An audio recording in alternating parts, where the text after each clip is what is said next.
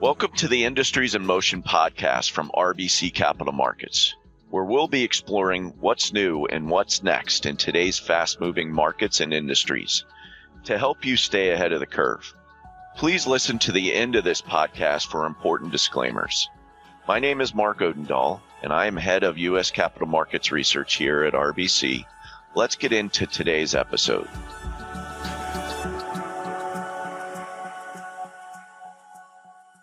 I'm happy to introduce our next guest, Ken Herbert.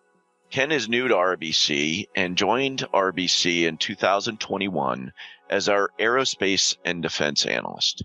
He's not new to the sector, though. He's been on the street for 15 years, and we welcome his industry knowledge and thought leadership to our industrial team. Ken is well known for his coverage of the original equipment manufacturers, the OEMs, as well as the aftermarket side of the aerospace sector. Ken is well known for his 13 year running MRO survey, maintenance, repair, and overhaul survey, which plays quite a bit into his commercial aftermarket calls in the sector. Ken, thanks for joining us today, and I look forward to going over the aerospace industry with you. It's great to be here. Thanks for having me, Mark. So let's kick it off. Ken, where are we in the aftermarket cycle, the aftermarket recovery, et cetera? If you could address the space from both the OEM side of the business as well as the aftermarket business. Great. Thanks, Mark. Well, as you know, the recovery has been led by domestic travel. We've seen domestic travel globally running up about 90% relative to pre COVID levels, with international traffic running up about 70% or at 70% of pre COVID levels. Now, as you know, the recovery has been led by uh, markets here in the United States and in Europe, with some puts and takes in the Asia Pacific region, China in particular. China, remember, back in 2020 led the industry in the recovery, both in flight activity as well as spending on their aircraft as they pulled forward maintenance. But because of various uh, variants of the coronavirus, they've taken a more mixed approach in their in their philosophy and uh, and regulations towards traffic. So we've seen a bit of a mixed recovery there, but broadly speaking, we're currently running at about 80% of pre-COVID levels. So I don't think we can do a podcast on the aerospace sector without some thoughts around Boeing, the timelines around Boeing, and where we are with Boeing and the 737 MAX as well as the 787. So where do those programs stand? And what are your expectations for deliveries as we look out over the next uh, one to two years? So heading into the, the, the, COVID crisis, the 737 MAX was grounded. This grounding happened in the first quarter of 2019. So that aircraft was already in a bit of a, a tough situation. Deliveries have slowly ramped up with the recertification of the MAX starting in November of 2020. Most recently, the MAX has been recertified in the last major markets, notably China, and then, of course, some of the other markets in Southeast Asia. Deliveries have been slow to recover as the supply chain has been gradually increasing their output and production levels. Boeing currently sits on approximately 350 MAX aircraft in inventory. We expect Boeing to work down its inventory on the MAX this year and through much of next year with an expectation this year that we get about 500 deliveries. Now, the majority of those will come from new production as the supply chain ramps up and ideally hits the 31 a month production rate in the first half of 22 that Boeing has been guiding to. So the 737, while we're still waiting for the official deliveries to resume into China, they have largely recertified the aircraft and things look to be moving in the right direction. The 787, however, is a bit of a different story. Boeing has been forced to pause deliveries of that aircraft while they work out issues dealing with some conformance issues in the manufacturing process and we're still waiting for final FAA approval to resume deliveries of that plane, which is expected by the summer of 2022. So, because of Boeing's issues, how has that impacted market share between Boeing and Airbus? Could you give us a snapshot of current market share? How's that different from historical market shares and any thoughts around that going forward? Yeah, that's a great question. So historically, the industry was roughly 50 50. Now, it was never quite along those lines, but more recently, Airbus has clearly pushed an advantage in the narrow body marketplace. Airbus's A320 family of aircraft right now are running at about a production rate of, of 45 a month, and the company plans to increase that to 65 a month by the second half of 23. compare that to the approximate sort of mid 30s a month that Boeing will likely be at for this year. So you're looking at almost a 60 40, maybe even two thirds, one third split on the narrow body deliveries here for the next several years.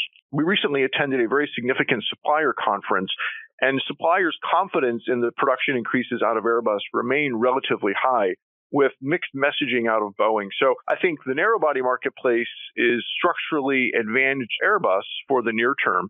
On the wide body side, which is the larger aircraft, Boeing has historically enjoyed an advantage in this marketplace, partially due to its position in the cargo markets. Boeing has dominated the cargo markets for many years. We do expect Boeing's dominance in the cargo market to continue, although Airbus does have a competing product here in the A350. It's important to keep in mind that production output on the wide body aircraft, which are predominantly used for international travel, are lagging the recovery in narrow body. The narrow body marketplace, which is predominantly for domestic travel, is seen as capacity constrained right now, with airlines looking to bring lift back into these markets, which incidentally is a real positive for the aftermarket, which we'll talk about in a few minutes.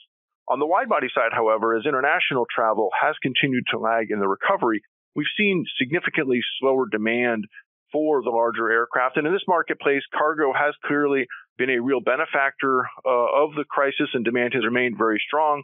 But we are looking at still a roughly sort of 50 50 split in the wide body marketplace between Boeing and Airbus, at least for the next several years.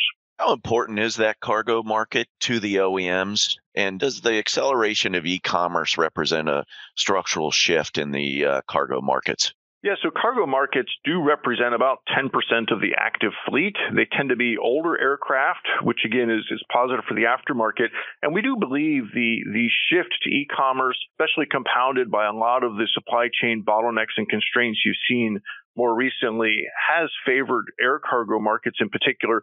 And we do think that market is expected to continue to thrive and benefit as hopefully the economies do start to normalize you're seeing a, a shift and a, and a, lot more confidence in at-home delivery for, for goods of all sorts and a greater importance on near time or shorter delivery cycles. So we do think the shift to cargo does represent a structural shift. It certainly benefits air cargo markets, which again is why Airbus is getting into this market in a more aggressive way and it plays to the historical strength of Boeing.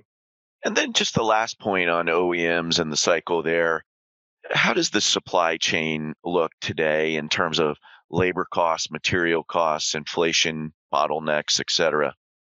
Yeah, so we've seen significant pressure on the supply chain as we've seen across industries. I guess one thing I would say is the industry benefits from the fact that right now the, the production levels are still 50 to 60 percent of pre-pandemic levels. So we're not seeing the, in an absolute level, the type of pull that we would see certainly pre-crisis. Having said that, suppliers are facing significant challenges in hiring. They're facing significant challenges or escalations in raw material costs. Um, good examples would be, you know, key inputs to aircraft production are materials like steel, aluminum, titanium, and other metals, which have certainly seen a significant increase in prices. And then, of course, to your point, there's significant bottlenecks from supply chain constraints. I would say the supply chain is relatively confident about their ability to execute the planned rate increases from Boeing and Airbus through this calendar year, but you're hearing a lot of, of pushback from suppliers about the price increases and what it's doing to their cost structure. The outlook in 2023 remains a bit of a wild card just with the uncertainty today. But what I would highlight again is point of confidence in the supply chain is Airbus has just come out to its suppliers with a proposed 15% price cut across all of its programs through 2025. And I think this points to their confidence, at least in the near term, in the supply chain's ability to support their uh, planned rate increases. Talk to us about the aftermarket space right now and give us an example of some of the leading players.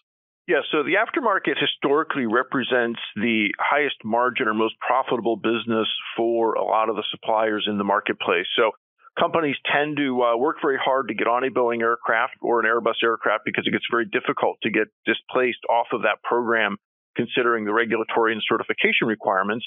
But then, you know, the typical model is that particular uh, product will generate three to five x the revenue stream as it's in operation, as a company is able to sell spare parts and services to the airlines or the lessors over the life of that product or that aircraft. So, a very important slice of the marketplace for suppliers and a big part of the, the economic value chain. As we look at this marketplace, you know, the OEMs, Airbus and Boeing are certainly big in this marketplace, just considering their position as OEMs. But a number of suppliers, most notably companies like TransDigm and HEICO, have a very unique position in this marketplace and and tend to do uh, very well as the aftermarket continues to recover. So the aftermarket saw some of the first recovery as as air traffic started to come back and airlines started to fly the planes again.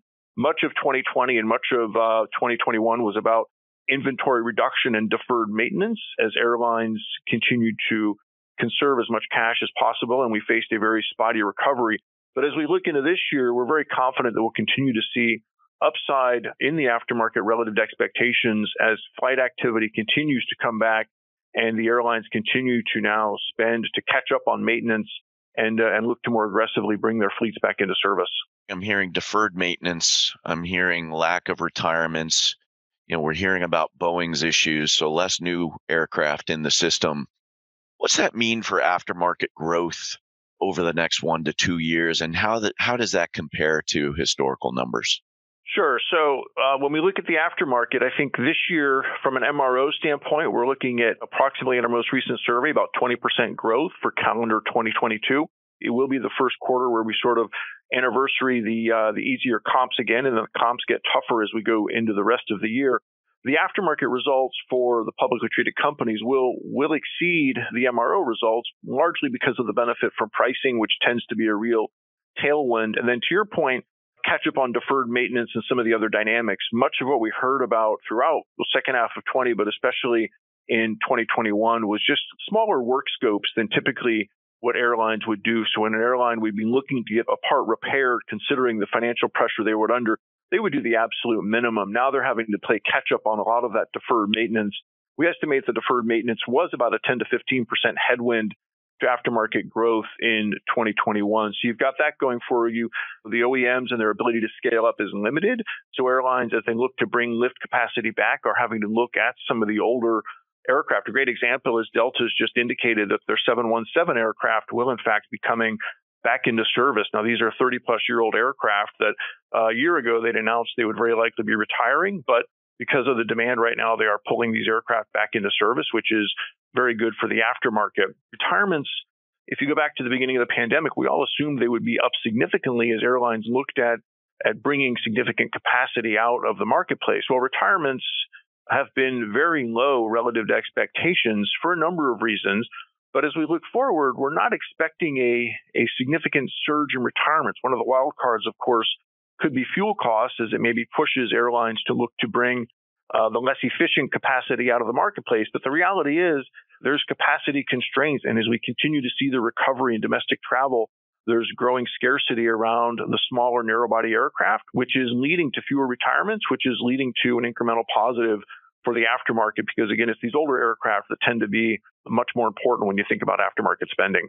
So Ken, if you put that all in a blender, sounds pretty constructive for growth rates in the aftermarket over the next one to two years. What are you hearing from investors in the aftermarket space right now in terms of their views? We think sentiment right now is for aftermarket growth of about, call it 25 to 30% this year. We think the setup could push growth rate higher than that. Historically, the aftermarket grew at sort of one and a half X traffic growth. And if you think of traffic growth over the last 50 years in aggregate growing about 5% a year, air passenger traffic growth, aftermarket was a mid to high single digit growth marketplace.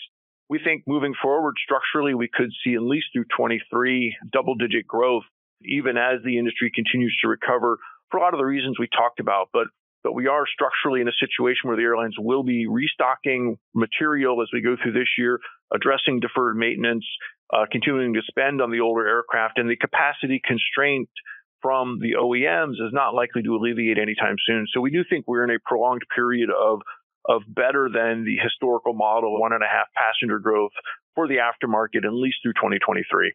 Also, if I could talk about some of your checks with recent industry meetings, there's been different camps forming around alternative fuels for commercial aerospace. Could you talk to us about those?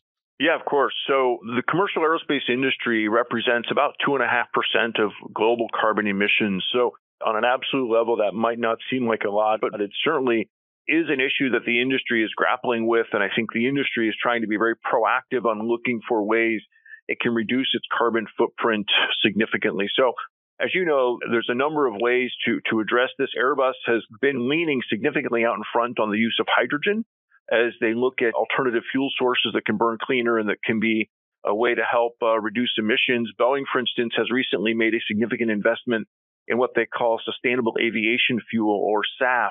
Most engines in operation today can operate on SAF. The real issue there is um, is the supply of SAF, and it's it clearly is not where it needs to be to meet demand for the sector. There's a lot happening with investments around electrification and battery technology, and I think you're going to see over the next several years a lot of smaller aircraft incorporate battery technology as a primary source of propulsion. So there's a significant amount of investment happening. We think this investment will naturally increase substantially. It's been led by some of the companies out of Europe where, where ESG and environmental issues have been a bigger issue for the aerospace industry. But certainly here in the United States, it's catching up, and this will be something to watch very closely over the next several years. And then, if I could just pivot a little bit, you contributed to the Department Imagine report that we published at the end of 2021. In that report, Preparing for Hyperdrive, you discussed the outer space market. How could that develop in the coming five to 10 years for the sector? So it's a great question. We've certainly seen significant investor interest in space increase as there been a, a range of companies now uh, that are publicly available in this marketplace. There's two fundamental drivers. The first is access to space. The cost to access space has come down significantly, and this has been led by SpaceX, but more broadly, the ability to reuse rockets. And that has significantly opened up a, a lot of markets as the cost to put satellites and other hardware up into space has come down significantly. Second, the capacity of those satellites, it's very similar to the computing capacity on any other device like your phone. The amount of weight and mass and computing capacity you need to launch to achieve certain objectives has continued to move aggressively down the curve. So you put those together and it's opening up a range of commercial markets that previously were, were very dormant. Historically, space markets were prominently government markets, both civil and national security, we're seeing a very significant commercial market slowly start to emerge. Now, this, of course, involves areas around Earth observation when you think about predictability for weather, weather systems when you think about just other observation opportunities. And then, of course, there's the whole communications marketplace, which is opening up. Starlink is perhaps one of the best examples, which is SpaceX's satellite based communications infrastructure. And so this is expected to see significant growth, and there's a number of companies pushing up into this area. So while it's a very relatively niche and small market today, when you think about exposure for the companies we cover, it does represent significant growth both on the government and the commercial side, and we expect that to continue. Now, obviously, space is notorious for being a very long cycle business, still entails significant risk. There were we're maybe a little more cautious on markets around space tourism, but when you think about infrastructure in space, communications, navigation, Earth observation, some of these core markets, I think the uh, the demand is going to grow significantly over the next several years. As a great example, you know, the International Space Station is expected to effectively uh, end its useful life in the next five to seven years. NASA has led a number of contracts to private companies to effectively replace that and then there are a number of companies looking just independently launch their, to launch their own space stations as the cost of accessing space continues to come down. There's a lot happening in this marketplace. Not every company is going to survive, but a lot of very interesting things happening. Ken, that's excellent. This has been a great discussion today. I think it illustrates your industry knowledge, your in depth industry knowledge. And we really appreciate your thought leadership in the aerospace sector. Thank you very much for your time today. Yeah, thanks, Mark. It's been a real pleasure. What else lies ahead in today's ever evolving markets and industries? We'll be keeping track right here on Industries in Motion. Until then, thank you for joining us on this episode recorded February 22nd, 2022. Be sure to subscribe to Industries in Motion wherever you listen to your podcast. If you'd like to continue this conversation or are interested in more information, please contact your RBC representative directly or visit our website at www.rbccm.com backslash industries in motion for further insights. Thank you very much.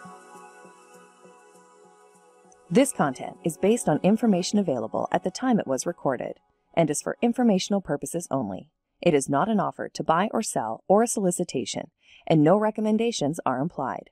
It is outside the scope of this communication to consider whether it is suitable for you and your financial objectives.